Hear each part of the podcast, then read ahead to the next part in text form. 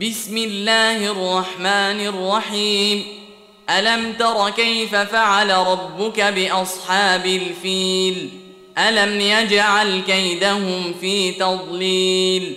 وأرسل عليهم طيرا أبابيل ترميهم بحجارة من سجيل فجعلهم كعصف مأكول.